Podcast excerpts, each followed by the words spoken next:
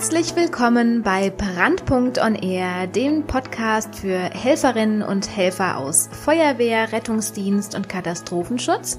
Heute mit mir, mit der Karina und als Interviewgast habe ich eine absolute Überraschung für euch. Seid gespannt.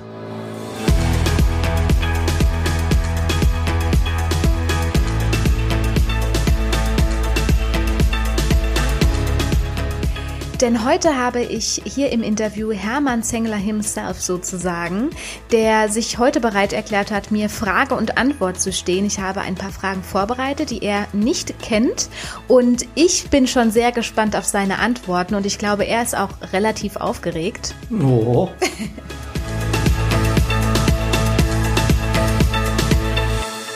Ja, mein Lieber, jetzt sitzt du hier mit mir zusammen in unserem gemeinsamen, weihnachtlich geschmückten, sehr gemütlichen Wohnzimmer mit Kerzenschein und allem drum und dran.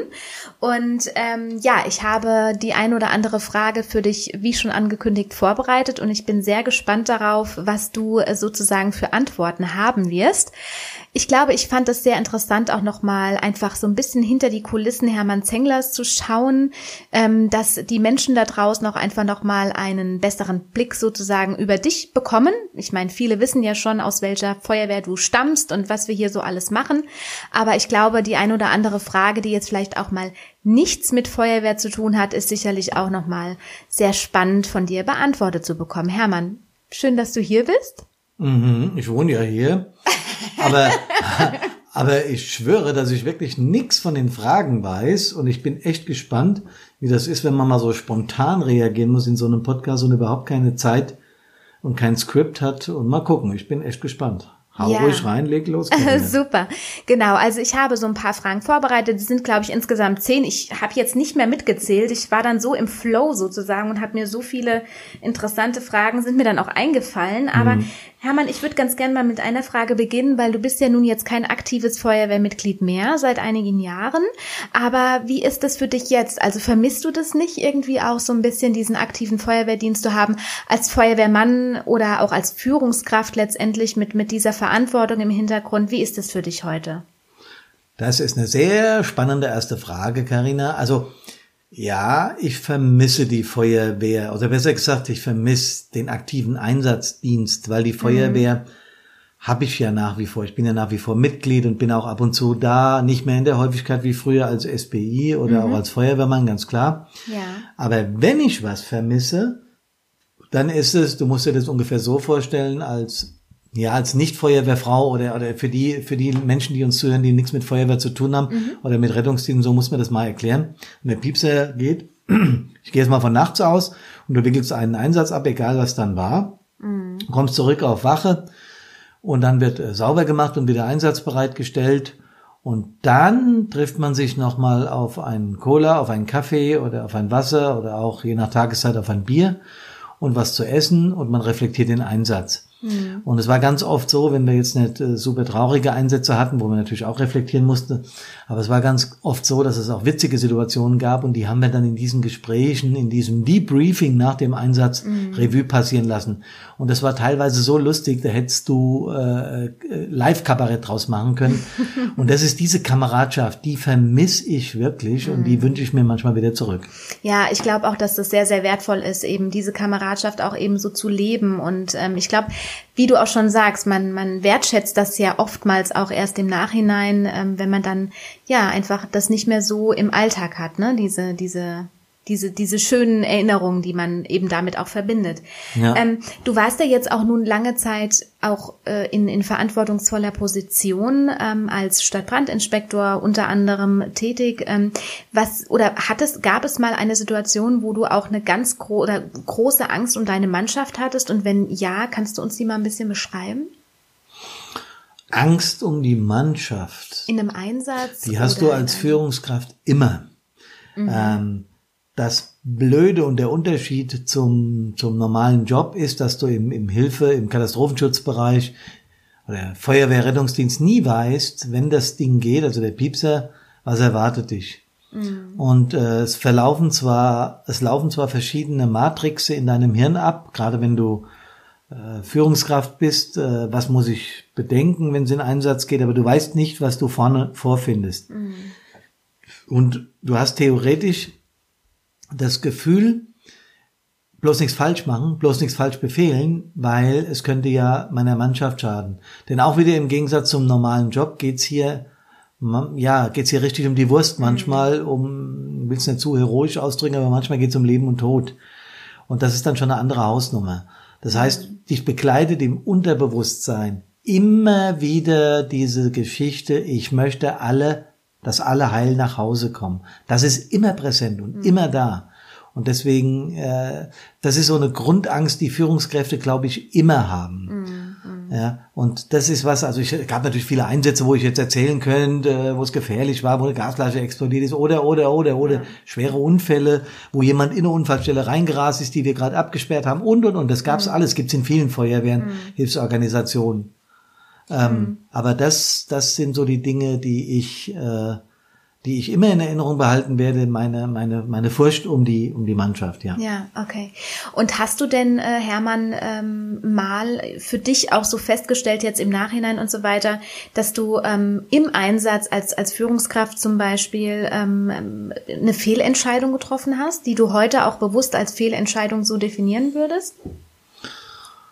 Yes, das, jetzt nimmt sie mich aber tatsächlich ran. Ja, na klar. Also ich glaube, es gibt keinen Menschen auf diesem Planeten, wirklich gar keinen, der in seinem Leben keine Fehler macht. Mhm.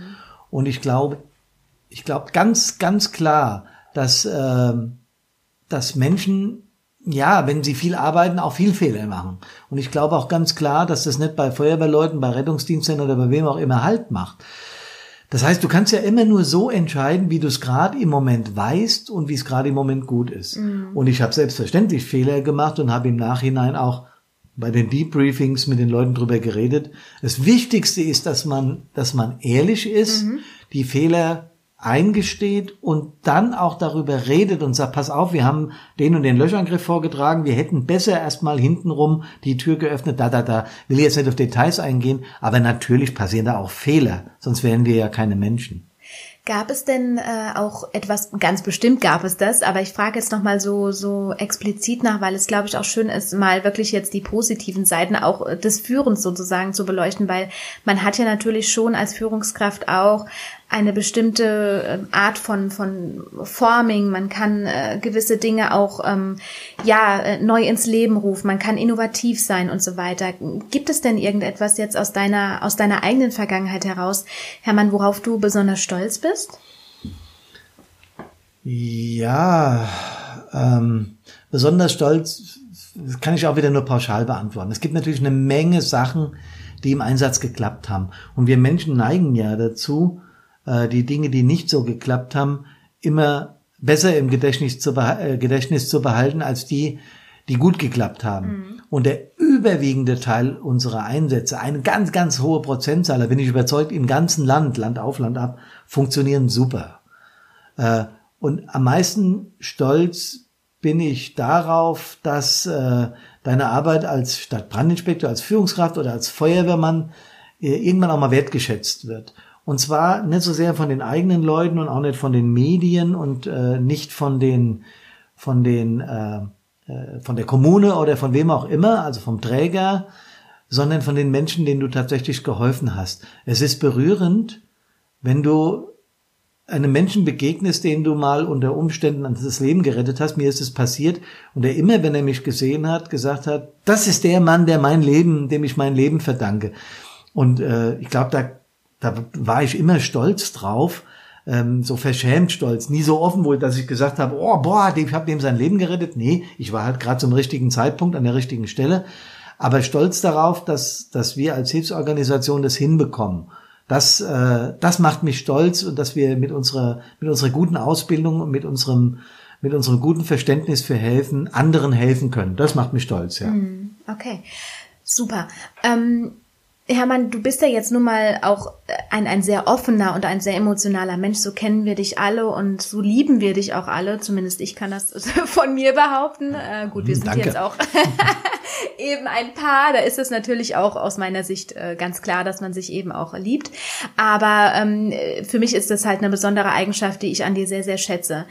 Ähm, Jetzt ist das natürlich auch unser, unser großes Thema von Brandpunkt, dass wir eben auch auf die seelisch-mentale Ebene abzielen und eben auch den Einsatzkräften helfen wollen, den Führungskräften und auch den, deren Angehörigen helfen wollen, eben äh, mit diesen ganzen, mit diesen ganzen Erlebnissen und so weiter eben auch gut umzugehen, dass man einfach auch gestärkt aus diesen Sachen rausgeht. Mhm. Ähm, wie, wie hast du das denn für dich oder, oder bist du mit, mit dieser emotionalen Stärke und auch mit deiner, mit deiner, ja, wie soll ich sagen, mit deiner mentalen Stärke, mit, auch mit deiner Offenheit über diese Themen zu sprechen, groß geworden? Oder wie, wie, wie ist das, wie ist das bei dir entstanden? Wo, wo gab es irgendwie einen Wendepunkt in deinem Leben?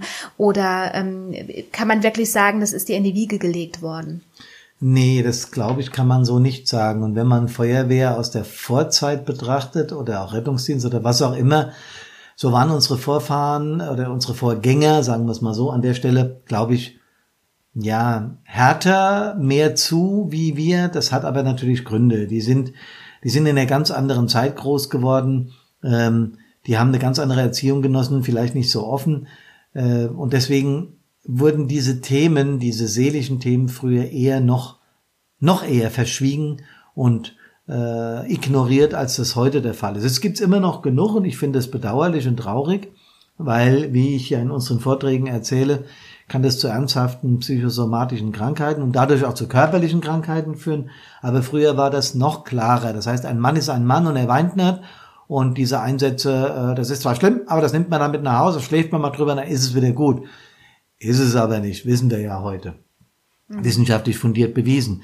Bei mir gab's viele, viele Aha-Erlebnisse, wo ich gemerkt habe, in der Hauptsache eigene Kameradinnen und Kameraden, die äh, nach belastenden Einsätzen, sagen wir es mal so, merkwürdig reagiert haben. Die einen waren still, haben sich zurückgezogen, andere stille, die sonst nie geredet haben, haben geredet wie Wasserfälle. Mhm. Und manche haben auch irgendwann ganz ehrlich gesagt, mir geht's gerade nicht gut oder ich, oder auf Deutsch gesagt, auf Hessisch gesagt, ich habe gerade gekotzt. Und mir ist irgendwann bewusst also geworden. Also körperlich ge gebrochen oder was? Oder also ja, wirklich ja, also ernsthaft gebrochen. Mit gekotzt meine ich gekotzt. das ist eins von vielen psychosomatischen äh, Merkmalen, die bei belastenden Einsätzen, also bei traumatisierenden Einsätzen auftritt. Ja, bei mir ist irgendwann klar geworden, ich möchte an der Stelle mehr wissen. Als wir dann einen Feuerwehrkameraden im Einsatz verloren haben, und diese ganzen Geschichten, die ich hier schon erzählt habe, passiert sind, wurde mir noch klarer, ich möchte an diese Baustelle ran. Ich möchte den Leuten an der Stelle helfen, weil ich gemerkt habe, wie bitter nötig da präventive Arbeit ist. Es gibt ja die PSNV, hast du ja auch schon alles mal gehört. Klar. Äh, und die machen da wertvolle Arbeit, wenn es passiert ist. Aber ich glaube, wir müssen früher ran. Wir müssen ausbilden. Aber jetzt ein einzelnes auslösendes Ereignis, um auf deine Frage zurückzukommen, gab es nicht, sondern eine Reihe von Ereignissen, die mir vor Augen geführt haben, auch Männer und Frauen im Rettungsdienst und Männer und Frauen bei der Feuerwehr sind eben Männer und Frauen mhm. und Menschen. Und deswegen muss man da an dieser Stelle ja helfen. Ja, das finde ich sehr interessant. Du hast ja jetzt auch schon so ein bisschen ähm, ähm, verdeutlicht, auch äh, so dieses aschasche Männerbild und so weiter und so fort. In dem Zusammenhang die Frage, was sind deine Werte? Also wenn du jetzt, sagen wir mal, was man schon so ein bisschen rausgehört hat, klar, Gleichberechtigung zum Beispiel etc. pp. Aber was sind was sind deine Werte? Wo sagst du, das ist das ist wirklich was, wofür ich einstehe? Jetzt nicht unbedingt gemünzt auf die Feuerwehr, sondern einfach so auf dein komplettes Leben. Wir hatten was von Gleichberechtigung gesagt. naja, ja, logisch, war, war ein Joke. Warte nur, bis ja. der Podcast vorbei ja, ist und wir wieder für uns sind. Nee, ich, ich schaue hier gerade äh, äh, auf brennende Kerzen und auf den, den links von mir steht ein, steht ein Weihnachtsbaum mit Kerzen, nicht mit echten. Also es ist so eine vorweihnachtliche Stimmung und ähm, da hat man ja auch immer so ein bisschen äh, Melancholie dabei. Aber wenn du mich nach meinen Werten fragst, da gibt's eine ganze Menge. Du hast schon gesagt, Gleichberechtigung. Ich möchte es mal eher als Gerechtigkeit beziffern oder benennen. Mhm. Gerechtigkeit ist für mich ein ganz wichtiges Thema. Da glaube ich, gibt's auch noch viel zu tun in unserem Land. Aber es gibt, es gibt zwei, drei Werte, ähm, die, die habe ich in mir, seitdem ich äh, einigermaßen gerade denken kann. Äh, das ist Liebe. Liebe ist ein Wort, das nicht gerne benutzt wird, aber es ist, wenn man Kinder hat, wenn man eine tolle Partnerschaft hat, wenn man äh, überhaupt diesen Grundgedanken hat, der ist ja in allen Religionen auch zu Hause, nicht nur bei den Christen, der ist bei den Muslimen, bei den Buddhisten, überall zu Hause. Liebe hat schon, hat schon, ist schon ein großes Wort und hat was zu bedeuten. Äh, bedingungslose Zuneigung würde ich es mal nennen. Das ist was, was man so seinen Kindern gegenüber empfindet. Äh, und wie gesagt, in der Partnerschaft, das ist für mich ein ganz wichtiger Wert. Äh, Gerechtigkeit ist für mich ein ganz wichtiger Wert. Aber, und das trifft besonders auf Hilfsorganisationen, Vertrauen ist einer der größten Werte, die wir in Hilfsorganisationen haben. Den Führungskräften und unserem Equipment und uns selber zu äh, trauen, dass wir unsere Einsätze abwickeln können. Das sind so mal ganz grob gesprochen meine wichtigsten Werte. Mhm. Wirklich schön. schön. Schöne Werte. Ähm, Hermann, ich würde ganz gern mal von dir wissen, du bist ja jetzt nun mal schon sehr, sehr lange Feuerwehrmann gewesen, ähm, über 40 Jahre, wenn ich das mal so umschlagen darf, ne, insgesamt, mhm, mit stimmt. unterschiedlichsten Funktionen, die du innehattest und so weiter und so fort. Kannst du uns mal ein Erlebnis äh, erzählen oder von einem Erlebnis erzählen, was dir so besonders in Erinnerung geblieben ist, wo, was auch ruhig lustig sein darf? Es muss jetzt nicht unbedingt was mit Weihnachten oder so zu tun haben, aber irgendwas, wo du sagst, oh Gott, also das war wirklich sehr skurril oder das war extrem lustig. Ähm, ich glaube, dass viele solche Situationen erleben äh, im Laufe ihrer Feuerwehrkarriere, aber ich glaube, also ich weiß es, du hast ja schon die ein oder anderen wirklich sehr skurrilen Geschichten äh, erlebt, ne? Ja. Äh, eine ganze Menge dieser Geschichten habe ich erlebt. Es gab, es gab eine, ich, ich habe deshalb so lange gezögert, weil es eine Geschichte gibt, die wirklich typisch für Männer ist. Ja, und er zögerte jetzt natürlich, ja. weil er, weil er dachte, oh Gott, kann ich das jetzt hier erzählen? Ja, ja das, vor allen Dingen, wenn meine Partnerin links daneben sitzt. ja, ich wir waren mal, wir hatten tatsächlich mal eine Hochwasserlage in einem, in einem größeren Wohnhaus, wo, wo ganz, ganz viele Keller betroffen waren.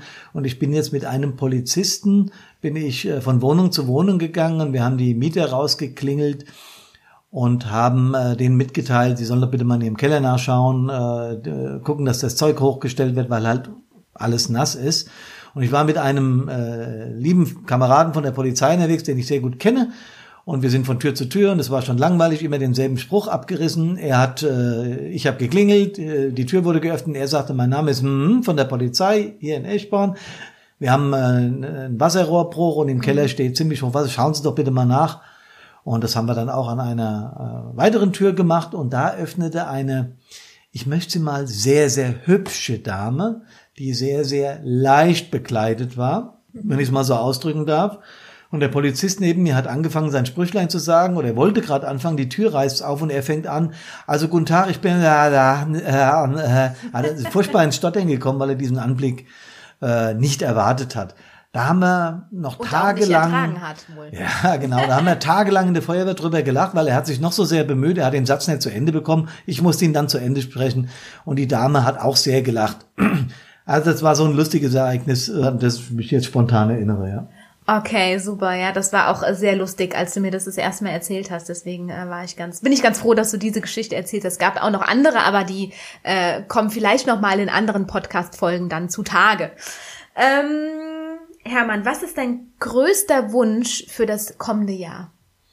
Mein größter Wunsch, das kann ich mit einem Satz und sehr schnell beantworten, dass äh, die Helferinnen und Helfer in dieser Republik, die jeden Tag sich den A aufreißen und Einsätze fahren, gesund und munter zu ihren Familien zurück können. Das wäre mein, mein, mein wirklich aller, allergrößter Wunsch. Mhm. Und dass sie, wenn sie furchtbare Bilder sehen müssen, ähm, das verkraften können, äh, ohne da irgendwelche Schäden mit sich rumzuschleppen und ohne ernsthaft krank zu werden an der, an der Nummer. Und natürlich, dass unsere Familien und alle Familien, die uns jetzt zuhören, ein tolles 2019 haben. Schöne Urlaube und was da alles dazu gehört. Was alles dahinter hängt, ganz genau.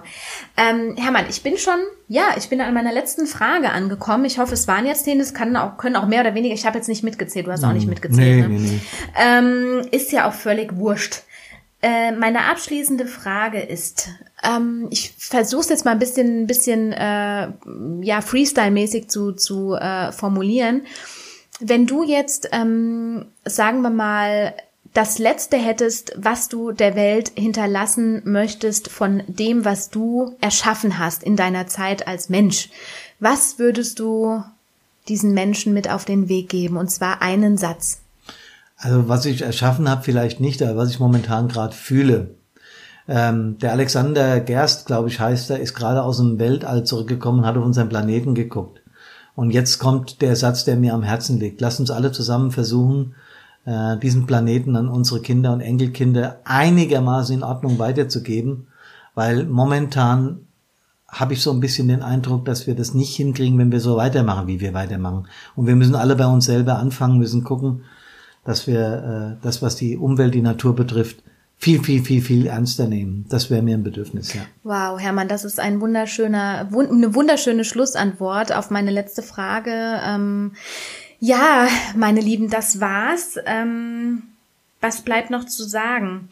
Auch von meiner Seite natürlich wünsche ich euch allen ein, ein wunderschönes, ähm, besinnliches und vor allen Dingen ruhiges ähm, Weihnachtsfest 2018, dass ihr ja bitte, bitte gut und gesund ins neue Jahr startet mit all euren Wünschen und äh, ja, Erlebnissen, die ihr euch vorgenommen habt für das nächste Jahr. Ähm, lasst es euch bitte gut gehen. Ich wünsche euch, wie gesagt, auch eine ruhige, einsatzfreie, wird vielleicht nicht ganz passen, aber ähm, zumindest mal eine, eine, eine weniger turbulente Zeit, äh, Weihnachtszeit und ähm, ja.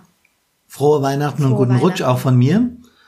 Lasst es euch gut gehen, lasst euch beschenken und eine möglichst einsatzarme Genau, einsatzarm. Das war das Wort, was ich, äh, nach was ich jetzt äh, ungefähr genau. eine Minute lang gesucht habe.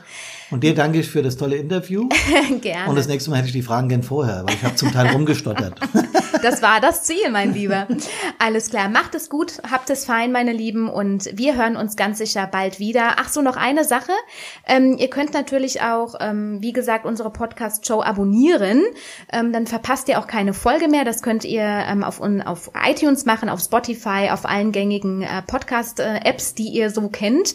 Und ähm, ja, schaut immer mal wieder auf unserer Homepage vorbei, www.brand-punkt.de. Da kommen auch jetzt immer mehr neue ähm, ja, Sachen rein. Wir sind ja noch ganz am Anfang und haben noch entsprechend einige Sachen aufzufüllen. Aber ähm, das kommt jetzt peu à peu und es lohnt sich auf jeden Fall vorbeizuschauen. Ansonsten über die sozialen Medien, Facebook, Instagram, da hört ihr auch immer sozusagen von uns, was es so Neues gibt. Und wir freuen uns auf jeden Fall äh, darüber, wenn wir von euch hören. Und ja, wie gesagt, alles Liebe und bis bald, euer Team von Brandpunkt.